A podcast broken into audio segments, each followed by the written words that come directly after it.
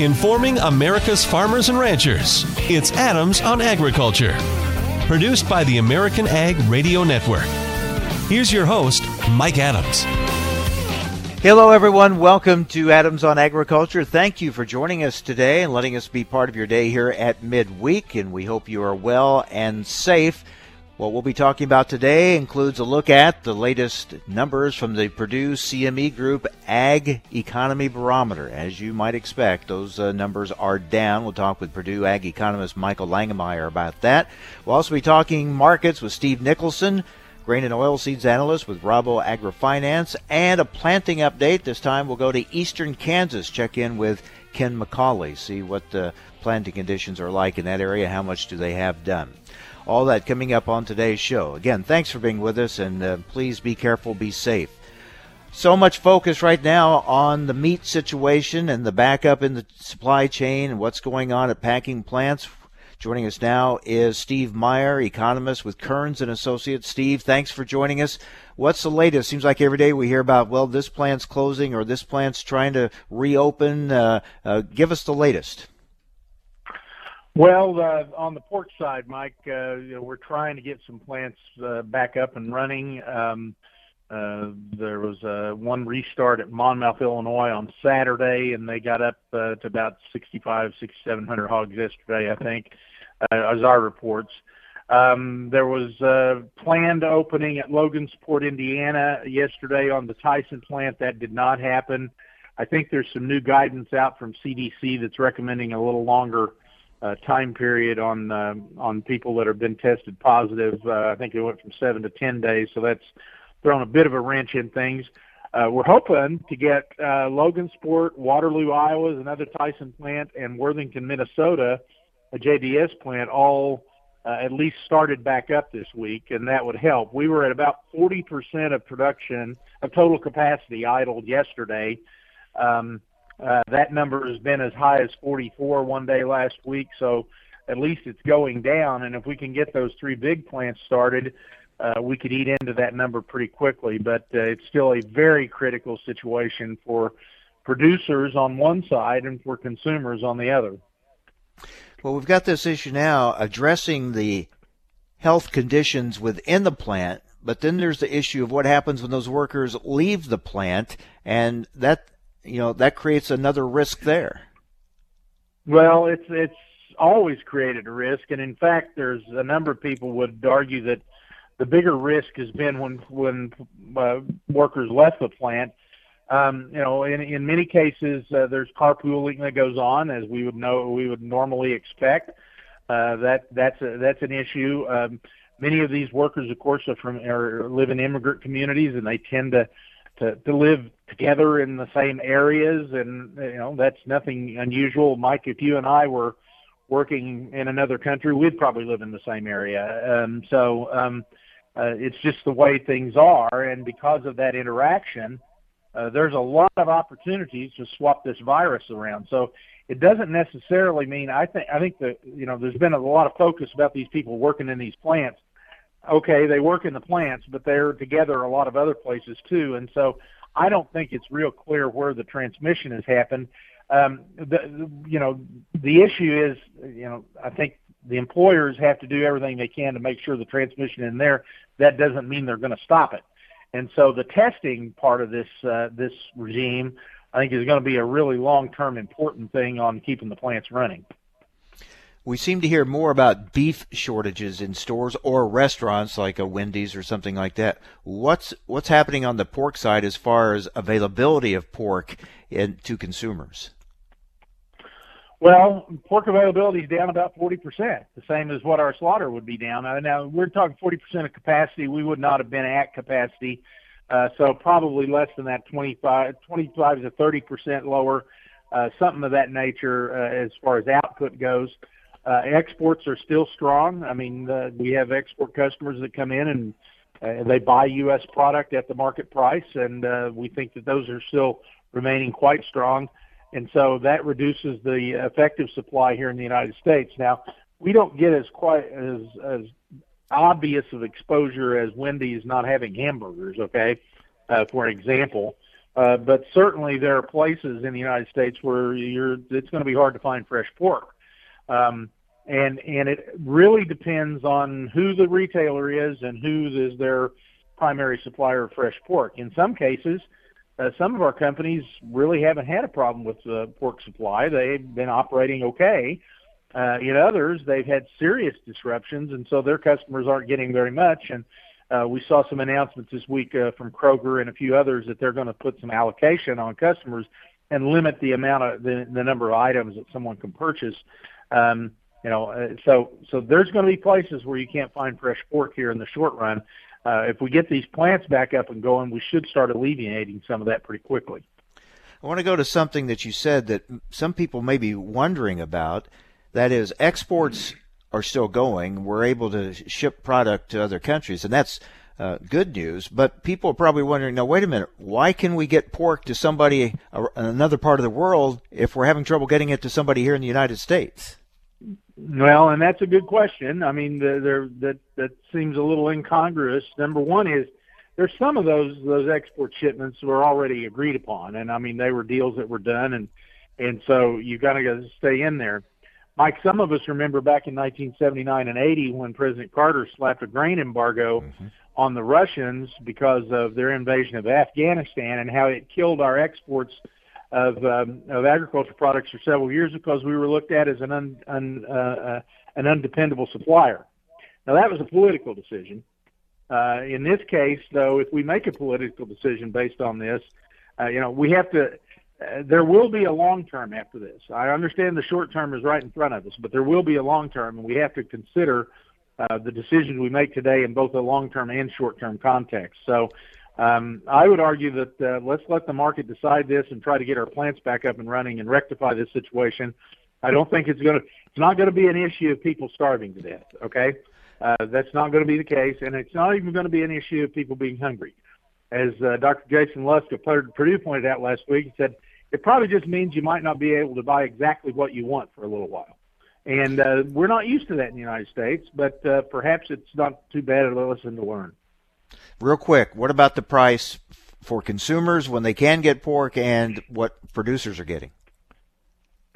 Well, uh, producers, uh, the producers that are selling on the spot market are getting a very low price, somewhere in the forty, forty-five dollar range on a per hundredweight basis. Uh, if their prices are tied to the cutout value, they're doing much better as the cutout's over a hundred dollars, and there's some of both of those out there. Uh, on the on the retail level, we we don't have very good real time data on retail prices. I will say this: I think retailers uh, will toe the line and not not jump these prices very much, at least in the short run, especially when they see that supplies are coming back.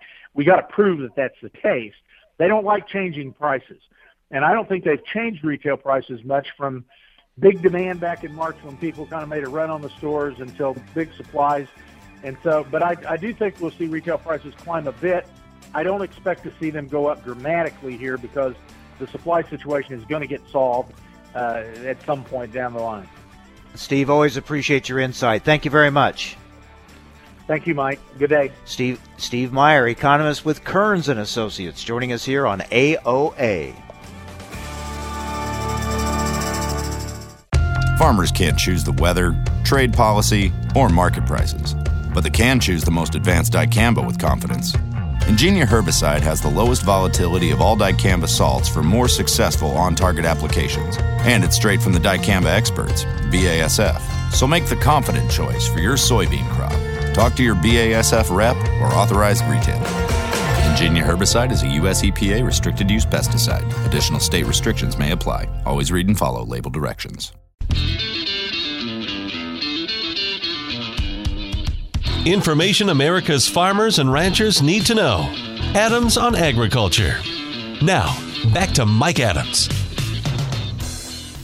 The Purdue CME Group Ag Economy Barometer has hit a three year low. Here with the numbers is Michael Langemeier, Purdue Ag Economist. Michael, thank you for joining us. I guess uh, we're not surprised by this given what's going on. I COVID 19 related, I suppose?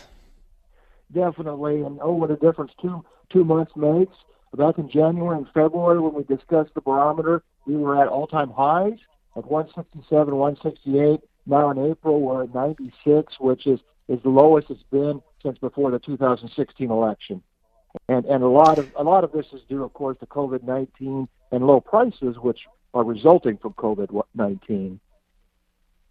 Yeah, we're seeing, of course, the the backup in the supply chain really hitting the the meat sector, the livestock industry hard. We're seeing low commodity prices, so uh, it's really it feels like this is just showing that it's really sinking in. And of course, this was for April, and it looks like May is going to be more of the same.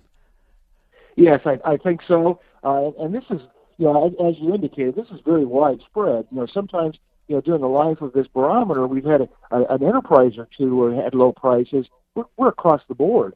Uh, when you look at the major enterprises that are that are involved in, in this survey, corn, soybeans, uh, swine, and, and swine prices and beef prices, all of those are down, and and and uh, two or three of those are down sharply. So sometimes we look at these numbers and we see while the current situation does not look real bright, farmers are seeing uh, uh, are more optimistic about the future. What what are we seeing now, and how they are looking ahead as we go through this crisis? That's definitely still the case. The index of current conditions is at 72, which is a record low. We've been doing this since late 2015, so that's saying quite a bit. Uh, there's been some pretty rough months uh, since the end of 2015. But the index of future expectations, even though it's dropped uh, quite a bit in the last couple months, it, it's still stronger than the index of current conditions. And, and so I really think that that that uh, uh, farmers are still a, a lot more optimistic long term than they are short term. And and one of the ways we can gauge that is looking at the a couple questions related to land values. Uh, when we ask people uh, about land values in the next 12 months, a full third think that land price, land values or land prices are going to be lower in the next 12 months. That's the highest it's been for quite some time. Uh, you contrast that with a question related to land values in the next five years. That's just exactly the opposite. There, over 40% of the uh, those surveyed indicate that they think land values are going to be higher uh, five years from now. And so, you know, definitely a lot of pessimism in 2020. That's probably going to, uh, you know, you know, uh, probably also going to be uh, the case with with the start of 2021. Uh, but looking ahead, uh, producers are still are still uh, optimistic or somewhat optimistic long term. We're talking with the Purdue ag economist Michael Langemeier. Let's look at some of the other specific questions you asked, uh, such as how worried they were, or uh, how what would the, what their biggest concerns were for their farming operation. What what were some of those results? Yeah, first of all, when you look at when you ask people about farm financial performance this year compared to last year, uh, 55% uh, thought it was going to be worse this year than last year. I actually thought that would be higher, uh, but that that's the highest it's been for for for for the life of this question, which is goes back a couple years. Uh, we also asked a question about impact of COVID-19 on farm profitability, and two-thirds were fairly or very worried, and so uh, overwhelming majority are, are very worried about farm profitability. That's consistent with lower farm financial performance. And, and we asked a question um, that, that was new to this month's survey uh, uh, about what was their number one concern regarding COVID-19. So they kind of drilled down a little bit on on on on, on what they think the big issues here in, in production agriculture uh, related to COVID-19. And two things really rose to the surface. One of those is market access. Obviously, livestock producers, that's a huge concern. But I think that's also uh, reflective of the fact of, of, of what's going on in the ethanol industry. And we've got ethanol plants are either closed or, or are operating at, at reduced uh, levels uh, compared to what they were three, four months ago. And, and so market access is a, is a huge issue on people's mind. The other one was financial, as you'd expect. Uh, they think this is going to have a, a, a large financial impact this year, and we didn't really we didn't really uh, uh, you know, indi- you know uh, frame that question uh, looking at just this year. We just kind of looked at in general, but uh, but but uh, over a third thought the financial uh, was their number one concern related to COVID nineteen. Yeah, let's break that down a little bit. Uh, what you were just describing. We'll start with the meat sector, the livestock sector. A lot of times we we are focused on on on the demand side of it. Well, here we have demand, but we just can't get the supply to people to meet the demand. Yeah, this is just a very challenging situation, as you know, and and and the the production is out there. Uh, you know, there, once we get these once we get these packing plants going again, they're closer to full capacity. You know, the, the supplies are out there. We just have to get them through the processing and, and to the consumer. And uh, uh, this is this is worrisome to say the least. Then on the ethanol side, here's the concern: we have the supply, but very little demand, as no one's driving very much right now. Yeah, I think that's picked up a little bit. Uh, I've I've seen some information recently that that that that's picked up a little bit, but we're nowhere near what we were, you know, even three four months ago. And so hopefully, hopefully the the ethanol uh, industry will that will pick up again uh, later in the year. Uh, but but it, it's hard to tell because as you indicated, people just aren't driving as much. And and if you think about people taking vacations, are they going to be willing to take vacations even if we even if we uh, uh, even if we open up the economy a bit? I don't know. I think people are going to be pretty worried and, and, and going to stay close to home. And so, and so that's going to be a lingering, lingering concern. Maybe too soon to tell on this one, but I remember last year we talked about the the impact the MFP payments had. It it it kind of boosted not only incomes but attitudes uh, to get farmers through those times, tough times last year. Now we're looking at different types of assistance programs coming from the federal government that are just really kind of starting. Uh, it'll be interesting to see how much that actually helps in the. Obviously, it's going to help some, but how much it will help not only financially but in in attitudes.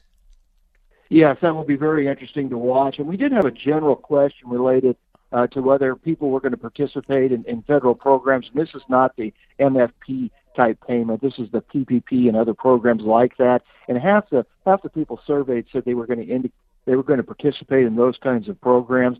But as we get more information on what the the MFP type payments are going, are going to be, uh, what form those are going to take, we'll ask questions related to that. But I, but you're right. I think that will that will improve attitudes. It's not going to completely make up for uh, for the for the drop in prices, but it certainly will help also as we look at coming out of this, it's it's going to differ, I guess, kind of where you are because of the different stages of reopening the economy from different parts of the country. Yeah, definitely. That's definitely going to be the case, and that that's something that it's hard to get a handle on. But you you you've hit the nail on the head there. It's it, it is going to vary depending on where you're at. I think it's going to be interesting too, Michael. I keep wondering how things are going to be different after this. What's what's going to significantly change? And it would seem, and this was a movement that already had started, but I would think will be uh, growing moving forward, and that is that direct marketing to consumers, that producer to consumer direct marketing, which uh, right now seems to be uh, booming. If if you can make that connection. Yes, I, I think that yes, that's that's a, that's a fairly small part of the, the total industry. But I think that will continue to grow, just like organic production continues to grow, at least slowly. Uh, you know, some of those some of those uh, segments of, of the industry will will grow, and I and I think now that you've you've got more people buying meat from from a locker, uh, you know, directly from producers. Once they start doing that, perhaps they'll continue to do that. Uh, but that that's still going to be my in, my guess is fairly small part of the industry, but an important part to those that participate in that. Yeah, you're right. As, as we've talked with people in in the uh, in that business, um, and they're at capacity or beyond right now, so they can only grow so much. So uh, it reminds us again of the system we had in place was fine, you know, when it was working, uh, but now when there's this problem, uh, you know, it's we're finding it's not as flexible as we would like it to be, and it's going to be a challenge for it to change. All right, well, yeah. Michael, thanks a lot. It'll be interesting to see what You're next welcome. month's numbers have have to tell us because uh, it looks like we're going to be talking about a lot of the same issues a month from now. Probably. All right. Thank thank you and take care. Stay safe. Thank you. Michael Langemeier, Purdue Ag economist, with the latest numbers from the Purdue CME Group Ag Economy Barometer. Again, the uh, producer sentiment dropping to a three year low in April. Well, up next, we'll talk more markets with Steve Nicholson, grain and oilseeds analyst with Rabo AgriFinance. Planting off to a good start, although there's some cool and wet weather concerns for emerging plants right now. What about the markets as we continue to deal with COVID 19? That's coming up next. Stay with us. You're listening to AOA.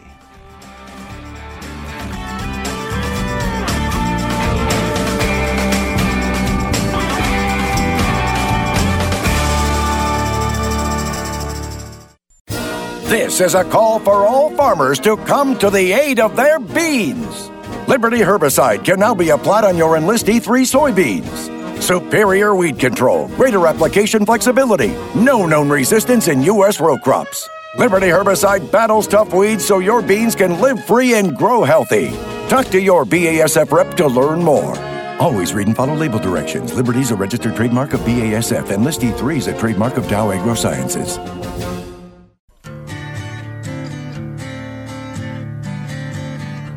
Information America's farmers and ranchers need to know. Adams on Agriculture. Now back to Mike Adams. And we're joined now by Steve Nicholson, grain and oilseeds analyst with Rabo AgriFinance. Steve, thanks for joining us. Hope you're well. I am. Good morning, Mike. Uh, we're all doing well. I hope the same for you as well. Yes, indeed. Let's let's start on the um, planting side. The, the, numbers are good, yeah. way up, especially over last year, of course. Um, now, maybe some concerns with cool, wet weather on some of these plants that are emerging, but overall, pretty good start on that side. Yeah, absolutely. And I think, you know, that's if there's a good news story and they're hard to find these days, I think that's one of them. You know, farmers have gotten in, you know, very quickly and gotten planting done. And, you know, we see it right across the heart of the Corn Belt. Um, Eastern Corn Belt behind is is not atypical, and so I'm not real concerned about that at this point. Um, but you look at Illinois, Iowa, Nebraska, even parts of Minnesota uh, have really moved fast. And I think from a corn perspective, and and also from beans, because beans have moved up fast as well. Um, that kind of you know, and this is kind of the this is the other half of this of this hand is that um, you know early start, good start uh, does give you concern about the size of this crop could be huge. Um, you know, it's way too early to put pin that number, put a yield on corn or soybeans at this point. But you know, we know from past experiences that tend to be that you know crops that get in early tend to be you know bin busters, and that's probably really the last thing we need right now, considering what we're facing right now in the markets and what we're looking at. Um, you know, there is a little concern. It is May 6th, I guess. I guess Cinco de Mayo was yesterday we are going to face a little a little cooler, uh, a little wetter pattern here over the next several days, but I don't think it's it's not kind of laid in like it was last year. So I believe as we get into next week, farmers will get back in the fields and and get you know get in some cases you know get wrapped up. So we've already heard some some farmers that we've been in touch with, you know, they're done and they're moving on to already thinking about you know when when is spring going to happen. So uh, it's moved along very quickly today. So when traders look at those planting numbers being as good as they are, don't the markets just start assuming already a big crop? Yeah, that's exactly my fear. Um, and that's and you can see now you look at December corn, and we'll focus on December corn because that's what we're looking at first. You know, December corn has you know put in a contract bottom. Probably now it's been about three weeks ago. It seems like it was just yesterday, but time it seems sort of you know warp here. Uh, we've put in that low, and it and but these corn has not really done much more than that. It's kind of gone in a sideways pattern, and surprisingly, the trade has not taken it lower. Um, but that is my concern, and you, and the same thing with D, with November beans. You know, we put in low about two to three weeks ago, and we've kind of picked. You know, we've gone back up, but we've been trading in a sideways pattern now for about two weeks, and the trade is going to start to think after we get through planning and start to look at. You know, they'll look at that Memorial Day period and look forward and go, okay, what does the weather look like? And if it looks good, then we will start to go down. And that's that is my fear is that they're already prepared for what you just what you just assumed in your question is that big crop we're going to take markets lower than they are already. Not what the farmers are wanting to hear, especially as they're already dealing no. with low prices. Uh, yep. From a trade standpoint, of course, a lot of focus again on China and what they have bought, yeah. what will they buy, especially with increased, uh, you know, tensions and the rhetoric back and forth over COVID nineteen. Yeah, it it's this yin and yang that's you know I, I I'll just say is sort of frustrating. Um, you, you look at what you know China needs food. There's no question about that. Um, so we'll lay that off the table they are price buyers, and as we've well seen over the last couple of weeks, really the last two or three weeks, you know, they've bought corn, they've bought wheat, they've bought soybeans, they've still bought a little bit. You know, they they've they've been very good at buying the bottoms and taking those in, and so I think they'll continue to be price buyers, and they will do that. but on the other hand, we've seen the sabers. You know, the president has you know rattled the, the sabers again, saying, you know, if you don't do this, this, and this, and we're going to punish you for what you did, or whatever rhetoric you want to quote, um, you get this the Yang side, and and that doesn't, to me, does not help trade relations at all. Um, I think both countries, when you look at people in the trade, whether it's grain trade or whether it's business to business, or you know, want to get along, want to have a relationship. Um, I think it's you know it's a little bit of a relationship that's always going to be fraught with with distrust and some intrepidation or some concern, and I think that's valid. But at the same time, they are willing buyers and they will be big buyers, and so I you know we need to try to forge a relationship that we can all live with um, that may be uncomfortable at times, but can work forward. And I you know the markets are also sensing that as well. I you know when you look at these trades or sales that have come through the markets haven't jumped up and go, oh boy, here we go. You know, they've been mm fairly subdued. And so that's, I think, a combination of one, as your question is, the concern over with that relationship with China, and two, where what's the crop coming out? What's the crop that's coming could be big, and that could be, we don't, there's no reason to pay up for it. So, yeah, when we get the story of a, Go ahead. When we get a story of a sale to China, it seems like it's greeted with a yawn yeah. by the markets. So that kind of goes back to what you were just saying. We're talking with Steve Nicholson with Rabo AgriFinance. Steve, of course, this is South America's uh, time uh, to kind of dominate yep. the the selling place. Uh, what's their situation crop wise, and uh, how are their sales going? Yeah, there. Everything we hear is that things are going okay. Um, and I say okay because I think there's a lot of concern growing within uh, particularly, and I'm going to focus on Brazil, um, but I see Argentina. A quick story this morning. Some, um, I just caught the headline uh, about uh, biodiesel exports out of Argentina are being stopped. Um, but you know they're moving their crop through.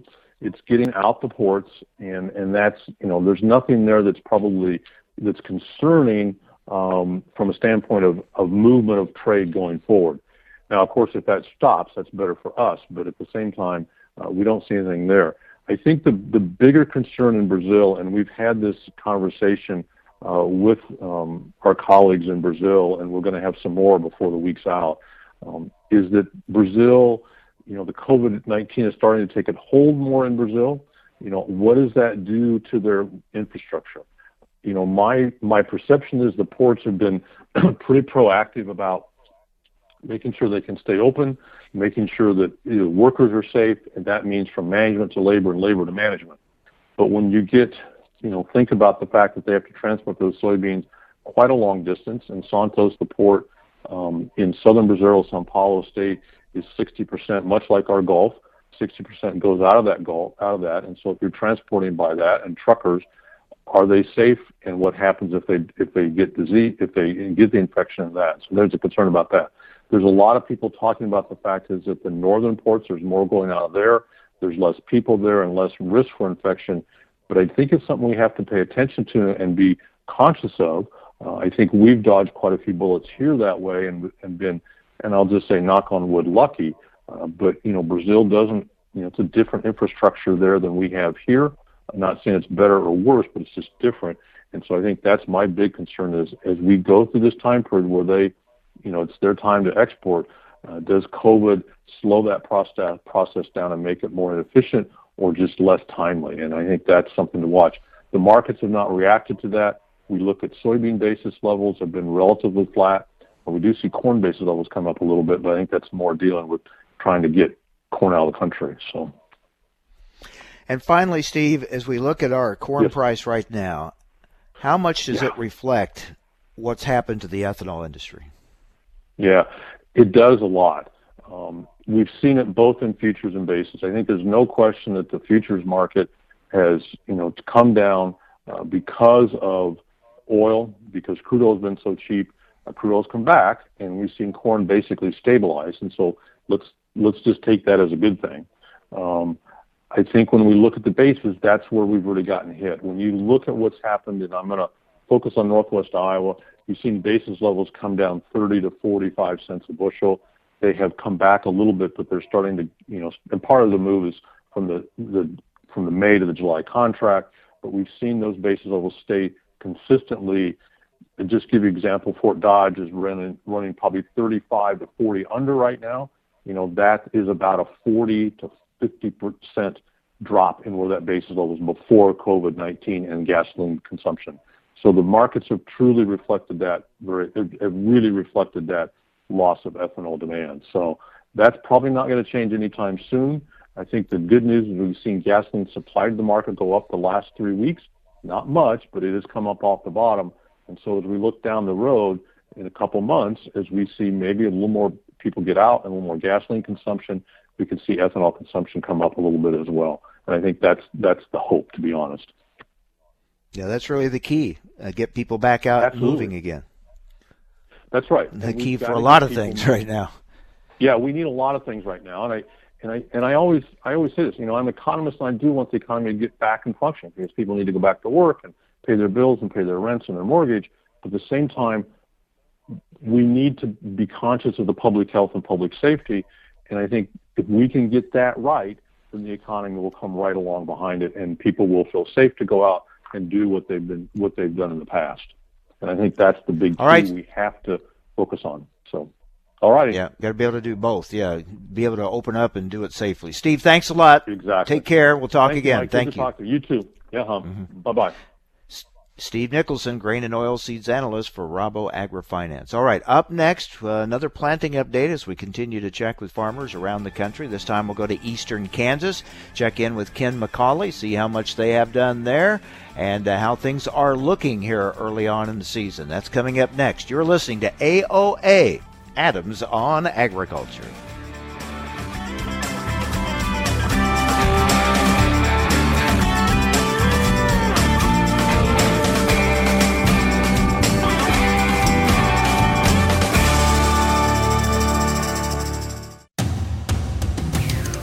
Thanks for listening to Adams on Agriculture, produced by the American Ag Network. For farm and ranch information you can depend on and the sources you can trust. Adams on Agriculture and the American Ag Network.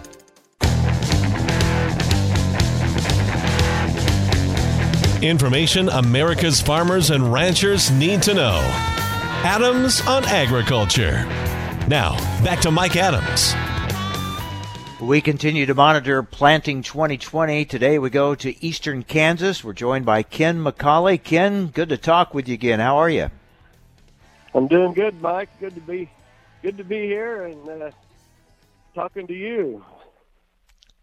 I, I've I was about to say, are you done with planting? Because you're always so far ahead. So I'm assuming you're about done.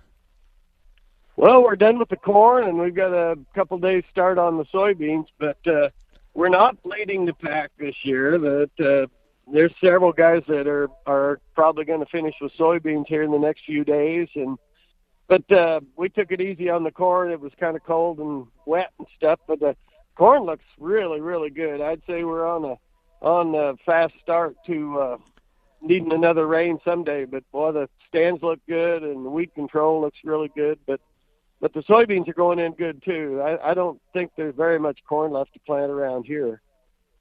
So your conditions are good. I know some other areas uh, here in Illinois and some other places where we have a lot planted. Uh, concerns about the the cool, wet weather we're getting. Uh, what are your conditions right now? Oh, they're just about perfect, Mike. We had a few some acres of corn had had a little crust on it. It was kind of hard, but we had a uh, oh, three or four tents uh, in some places, and that softened things up. And it just looks like every kernel grew, and and I mean it it's just a really good looking stand. So, uh, but east of us, it's like you said, uh, across Missouri, they got more rain, and we missed that big four inch rain or more that that you got uh, a week or so ago, and we were really lucky for that because our soil was worked so good and the ditches we had everything smoothed up and it would have really washed if we'd have got that rain you got. well we know you're in the garden spot once again this year. So let's compared to last year, uh, whether it's your farm or or some that you know of around you, uh, are you seeing any acres that did not get planted last year being brought back into production this year? And if so, how are they looking?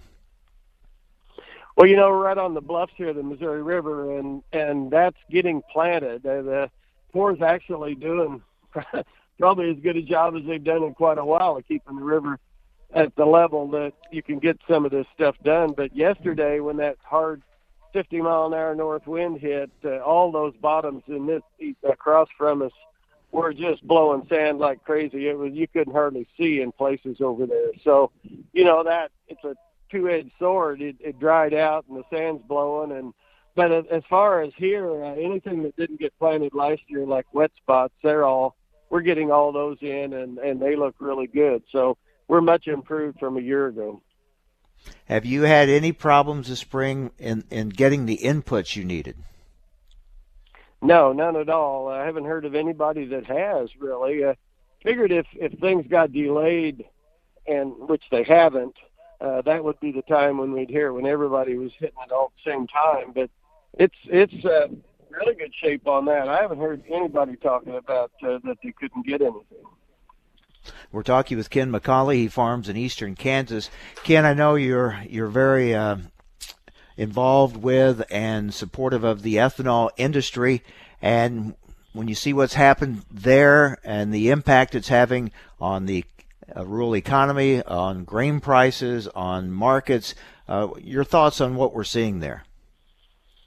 Well, it's just a disaster hitting at the time when people aren't moving and driving. Uh, if if uh, this price war that that the OPEC's having and uh, all the low prices, if we were driving, everybody would be able to take advantage and uh, use a lot more gasoline driving. I know they would be, and that's affecting the de- ethanol industry, the the corn corn price, uh, you name it. It's uh, you know there's less animals uh, eating, and we're, it's just a wreck. Uh, the the whole thing is really causing problems, and you know the not being able to take advantage of of cheap gasoline and not being able to drive across the country. I, I think that's a huge having a huge effect on the ethanol business, and but on the other side of it is I, I think the plants have toned down and you know scaled back their production. And when people do start to drive, hopefully that's really soon, that they're going to start using more, and that might perk up everything and and you know create some more demand for corn. Raise the what price. Do you, yeah, what are you? Hopefully, what are you hearing from farmers uh, as they're dealing with uh, the impact of COVID nineteen on on all of agriculture? Well, it's it. You really have to feel. You know, last year we had to had to really think and and pray for the guys that got flooded down. Well, this year we need to really really think hard and and give all of agri all of the livestock industry our support because you put all your time and effort and money into raising livestock and then to have them not be able to have a place to go to get processed it, it's just a it's a terrible thing but you know it, it's it's something that we just have to deal with but you know to have to euthanize a whole pen or or more of uh, hogs or cattle that you've raised, it, it's it just really tears at you. I I just feel for these people, and you know the other side of it is it puts a black eye on the farmer because people don't understand that it's not our fault, and that it's just a you know it's a weak link right now that that really needs to be fixed. Yeah, people really having a maybe they're starting to learn why we can have plenty of food available, supplies of it, but can't they can't get it uh, at their local grocery store. I think maybe they're all learning more about the supply chain. Well, I think it's really the, there's a bright side to it that I think people are realizing that that agriculture is pretty important, and it doesn't just come from the truck driving in. There's been a lot of enough enough emphasis put on it through the media that you know farmers are looking like we're pretty important right now hope people remember it because it's not just corporate agriculture here. It's, it's farmers and it starts at the ground up and the, the livestock facility. And it's, it's not just the fact that it's large, large farmers, large feedlots being affected. It goes right down to the ground floor here. That's right, Ken. Good to talk with you again. Glad that uh, things are off to a good start uh, with your your planting and crop season for this year. Stay safe, stay well, and we'll stay in touch. Thank you. Thanks, Mike. Ken McCauley Farms in eastern Kansas. That wraps it up for today. Thank you for joining us. Hope you'll join us again tomorrow. Stay safe, everyone. You're listening to AOA.